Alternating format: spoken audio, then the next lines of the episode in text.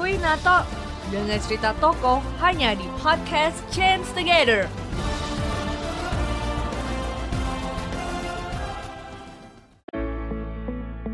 Halo kue caran yang laumu kasihi Jumpa lagi dalam podcast Change Together season kedua Apa kabar semuanya? Laumu dan Buddha Maitreya memberkati kue caran dan keluarga Kali ini kita akan melanjutkan tato kita Cerita tokoh yang sangat menginspirasi Yaitu Tato, seseorang yang jauh lebih muda dibandingkan mayoritas kita di sini. Namun, kisah perjuangannya sudah dibukukan dalam berbagai kesempatan, bahkan masuk dalam salah satu kisah kepahlawanan yang menjadi buku wajib untuk anak-anak sekolah di Taiwan. Dan pada tahun 2018, di usianya yang baru 17 tahun, ia menerima Hero Award dari Presiden Taiwan. Siapakah dia? Dialah Catherine Komale, pahlawan kemanusiaan yang berasal dari negara bagian Pennsylvania, Amerika. Catherine dikenal sebagai duta kelambu karena telah berjasa menyelamatkan jutaan nyawa anak Afrika dari penyakit malaria dengan menggunakan kelambu. Buat kue caren yang asing dengan kelambu, kelambu itu seperti jaring-jaring halus kue caren Kelambu ini dipasang mengelilingi tempat tidur sehingga melindungi ketika kita tidur dari serangan nyamuk malaria atau serangga lainnya. Nah, kisah perjuangan Catherine dimulai saat usianya masih berumur 5 tahun.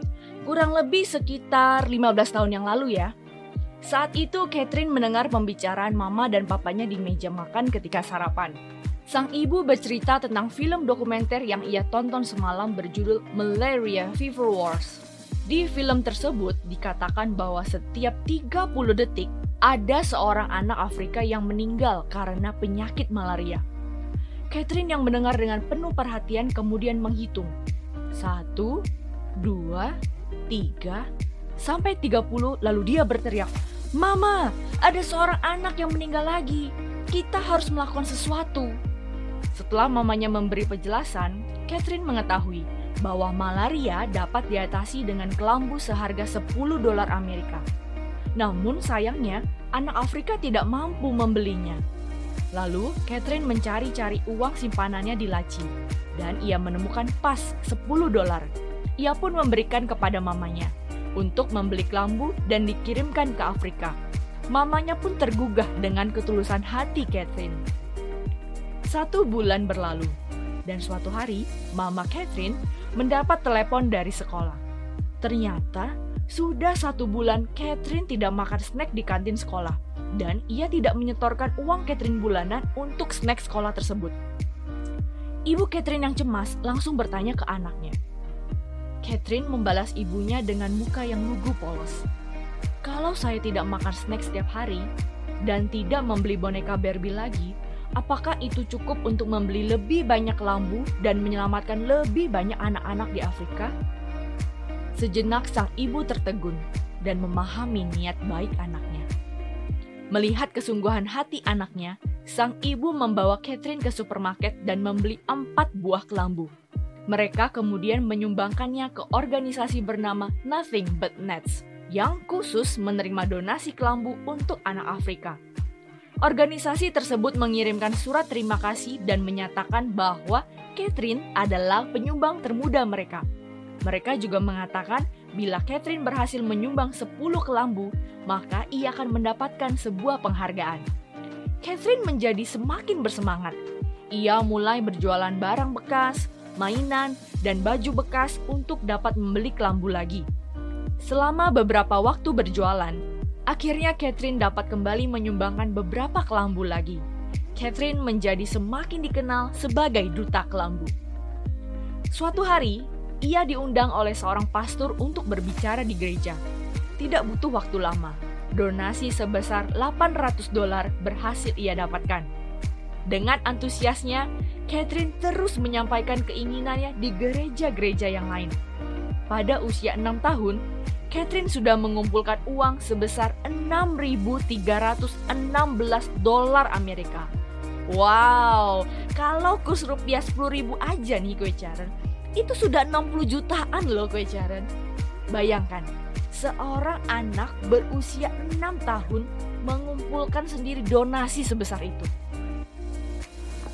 Kisahnya yang terus-menerus berjuang mengumpulkan donasi untuk membeli kelambu dimuat pada website Nothing But Nets. Banyak orang yang terpukau dan tersentuh dengan perjuangan Catherine. Donasi kembali mengalir dari berbagai belahan dunia. Tidak cukup sampai di situ. Di tahun yang sama, Catherine menulis surat kepada salah seorang terkaya di dunia yaitu Bill Gates. To Mr. Bill Gates, if there is no nothing, then children in Africa will die and they will be exposed to malaria. They don't have the money, and I heard that there is a lot of money on you. Setelah membaca surat Catherine yang penuh dengan ketulusan, Bill Gates Foundation segera mendonasikan 3 juta dolar ke Nothing But Nets. Dirupiahkan dengan kurs 10 ribu aja nih, itu 30 miliar loh gue Jaren. Wah, gila ya. Dan ternyata perjuangannya Catherine tidak sia-sia. Hingga pada tahun 2018, setelah 12 tahun berjuang, frekuensi kematian malaria di Afrika berkurang drastis menjadi 120 detik per anak. Catherine berharap suatu hari nanti tingkat kematian anak karena malaria bisa menjadi nol. Kini, Catherine menempuh kuliah mengambil jurusan biologi dengan harapan bisa mengedukasi lebih banyak orang sehingga terdorong untuk melakukan perubahan untuk dunia yang lebih baik.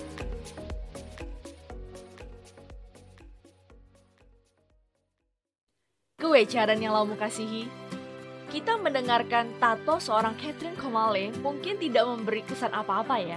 Kurang wow gitu. Beda seperti tato-tato lain yang sudah kita torehkan di episode sebelumnya. Kisah ini terdengar ringan sekali. Oh, ada seorang anak kecil yang menggalang dana, membeli kelambu agar anak-anak Afrika tidak digigit nyamuk malaria. Titik. Eh, tunggu dulu kue mari kita melihat lebih dalam dengan ilmu matematika kita. Sebelum Catherine, rasio kematian anak Afrika karena malaria 30 detik satu anak meninggal. Setelah 12 tahun perjuangan Catherine, rasio itu menjadi 120 detik satu anak meninggal. Itu rasio ketika 2018 ya kue Sharon 3 tahun yang lalu. Belum tahu hari ini rasionya sudah membaik menjadi berapa. Tapi mari kita berhitung untuk 12 tahun tadi ya. Tentu rasio ini tidak serta-merta berubah ya, sedikit demi sedikit. Mungkin tadi awalnya 30 detik, menjadi 60 detik satu anak, lalu sekian waktu menjadi 90 detik, hingga 3 tahun yang lalu 120 detik per anak. Kita tarik saja rata-rata perubahan rasionya selama 12 tahun itu ya, dari 30 detik menjadi 120 detik. Rata-ratanya jadi kurang lebih hmm, 75 detik per anak. Maka, dengan tingkat kematian 75 detik per anak yang meninggal tiap jamnya adalah 48 anak per jam. Kalau dulu sebelum perjuangannya Catherine, tingkat kematian 30 anak per detik, maka yang meninggal tiap jamnya 120 anak per jam. Dengan begitu, jumlah anak yang berhasil diselamatkan Catherine tiap jamnya adalah 120 dikurangin 48 anak per jam. Sehingga menjadi 72 anak per jam yang berhasil diselamatkan oleh Catherine tiap jamnya ya. Dalam satu tahun, kita hitung. 70 anak per jam dikali 24 jam. Satu hari ya, dikali 365 hari per tahunnya jadi totalnya ada 630.720 nyawa anak per tahun. Kalau dalam 12 tahun, maka 630.720 anak per tahun dikalikan 12 tahun menjadi 7.560.640 nyawa anak bicara. Dan hingga kini angka itu masih bertambah. Coba bayangkan, hal sederhana dilakukan dengan hati yang besar. Impactnya akbar sekali. 7,5 juta nyawa terselamatkan. 7,5 juta emanasi roh suci laumu yang lain jadi memiliki kesempatan tumbuh besar dan berkarya. Berkat seorang anak kecil dan dukungan keluarganya, Catherine Kemali. Usia boleh bawa kencur, tapi semangatnya pantang mundur. Fisik boleh masih 100 cm, tapi hati luas tak bertepi. Itulah Catherine Kowale. Hatinya itu loh begitu tulus, lugu polos, tanpa pembeda, penuh kasih, dan keindahan untuk membawakan kebahagiaan bagi orang lain.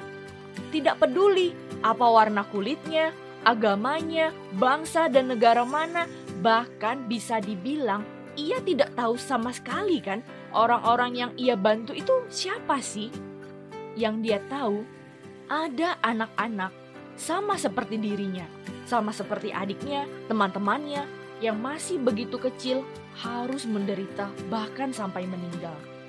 Anak-anak itu butuh pertolongan. Ia merasa harus melakukan sesuatu untuk menolong. Tidak boleh berdiam diri atau pura-pura tidak tahu. Nah, itu kan sebenarnya sesuatu yang sederhana ya kue jaran. Basic banget dalam kemanusiaan. Ada yang butuh pertolongan terkait nyawa nih. Tentu kita harus segera menolong kan. Demikianlah hati yang dimiliki seorang anak kecil ini. Begitu tulus, sederhana, tapi kuat, siap melakukan apa pun. Di sini kita harus bertanya-tanya, kue Jaren. Bisa nggak ya kita memiliki hati seperti Catherine? Saat umat manusia, bumi, dunia membutuhkan bantuan kita, bisakah kita hanya punya satu niat pikiran? Bantu ya bantu, tidak perlu pikir-pikir, hmm, ah dia pernah tidak baik sama saya. Mereka ada maunya aja baru cari. Ah dia orangnya tidak tahu tuh balas budi. Ah orang lain bisa lah bantu. Kita semua yang mendengarkan di sini memang bukan anak kecil lagi. Lantas kita tidak bisa memiliki hati murni seperti anak-anak kah? Sesungguhnya hati kita yang sejati pemberian laumu sudah murni adanya loh ketulusan, lugu polos, universal tanpa pembeda, penuh belas kasih dan keindahan, itu semua ada dalam diri kita loh, kue Sharon. Yang sebenarnya ya sama kan dengan Catherine. Tapi kita telah tenggelam dalam dualisme duniawi. Kita suka melihat segala sesuatu dari untung dan rugi, cantik dan buruk. Sedangkan seorang Catherine yang kala itu masih kecil, hati murninya lebih mendominasi, sehingga menggerakkan dirinya untuk berbuat kebaikan. Nah, kalau kita yang sudah terlanjur tenggelam ini bagaimana? Bukan berarti kita terlambat mengeluarkan hati murni kita, kue Sharon. Kita bisa juga, tapi dengan sikon kita yang sekarang, kita tentu harus berubah. Coba kita ubah cara pikir kita. Banyak berpikir dari sisi orang lain, kita tumbuhkan simpati dan empati. Dengan begitu, kita lebih mudah memulai kebaikan untuk membawakan kebahagiaan bagi orang lain, siapa pun itu yang membutuhkan. Kita mulai dengan yang kecil dulu, di lingkungan sekitar kita, misalnya. Nah, karena kita sudah terlanjur tenggelam nih, tentu kita butuh uluran tangan untuk menarik kita. Kita panggil uluran tangan tersebut, kita kosho memohon uluran tangan Laumu dan para Buddha agar kita tidak makin terbawa arus yang membahayakan diri kita.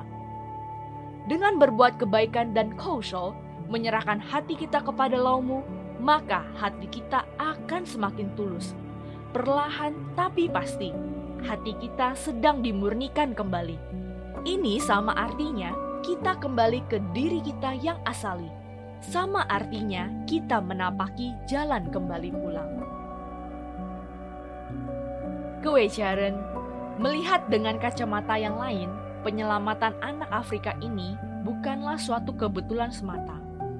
Siapa yang merencanakan Mama Catherine bisa menonton dokumenter itu lalu menceritakannya tidak sengaja di depan Catherine? Itu bagian dari rencana Laumu. Orang Afrika ya juga anak Laumu, Mama mana yang tega melihat anak-anaknya kesusahan? Telah sekian lama orang Afrika berada di garis kemiskinan dan penyakit. Betapa banyak kesedihan dan penyesalan karena tidak bisa berbuat apa-apa.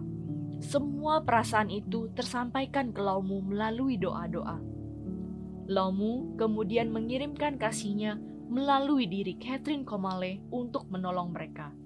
Hingga akhirnya jutaan nyawa anak Afrika dapat diselamatkan. Laumu sangat mengerti bagaimana hati seorang Catherine Laumu sangat tahu Catherine mampu mengemban tugas ini.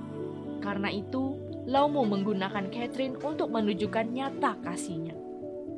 Demikianlah sesungguhnya kuasa kasih Laumu bekerja melalui orang-orang dan kejadian di dalam hidup kita.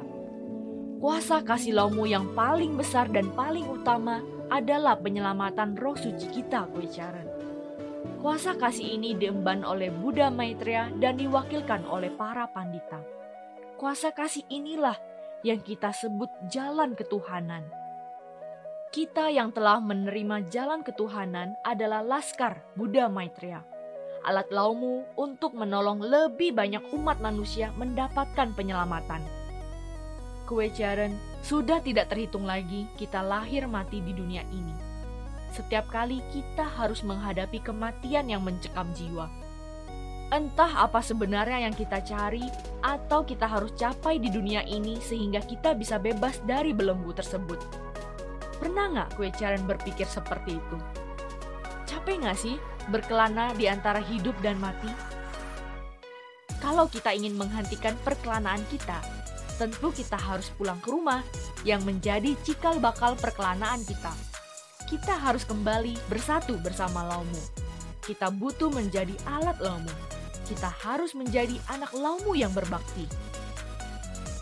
Nah, bila waktunya tiba, kue siap nggak menjadi alat laumu? Menjadi alat laumu bukanlah hal yang mudah loh. Harus dibarengi dengan usaha, kerja keras, dan pengorbanan. Seperti perjalanan Catherine Komale hingga sampai di titik ini, bukanlah jalan tol bebas hambatan.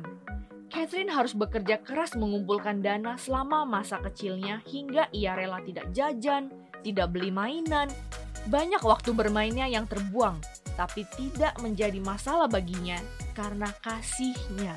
Karena ia punya harapan untuk dapat menolong anak-anak Afrika. Begitu pula sebagai alat laumu, kita harus memberikan yang terbaik demi umat manusia. Kalau kita perhatikan ya kue Caren, tindakan Catherine ini sangat mencerminkan misi suci kita ya kue Caren yaitu misi dunia bahagia bebas dari segala penderitaan. Catherine memang belum pernah mendengarkan misi dunia terbebas dari penderitaan, tapi Catherine sudah menjalankannya dengan hati yang universal. Kembali kita lihat ke diri kita, Sharon. Sudahkah kita menjalankan dengan baik atau belum? Kalau belum, mari kita mulai dari sekarang kita manfaatkan kesempatan yang ada untuk terus berkarya suci. Kita terus berjuang keras untuk menyebarkan semangat kasih kepada semua orang di kehidupan kita. Kita harus bisa bertindak sebagai sebatang lilin. Saat ruangan dalam keadaan gelap, jadilah lilin yang dapat menerangi.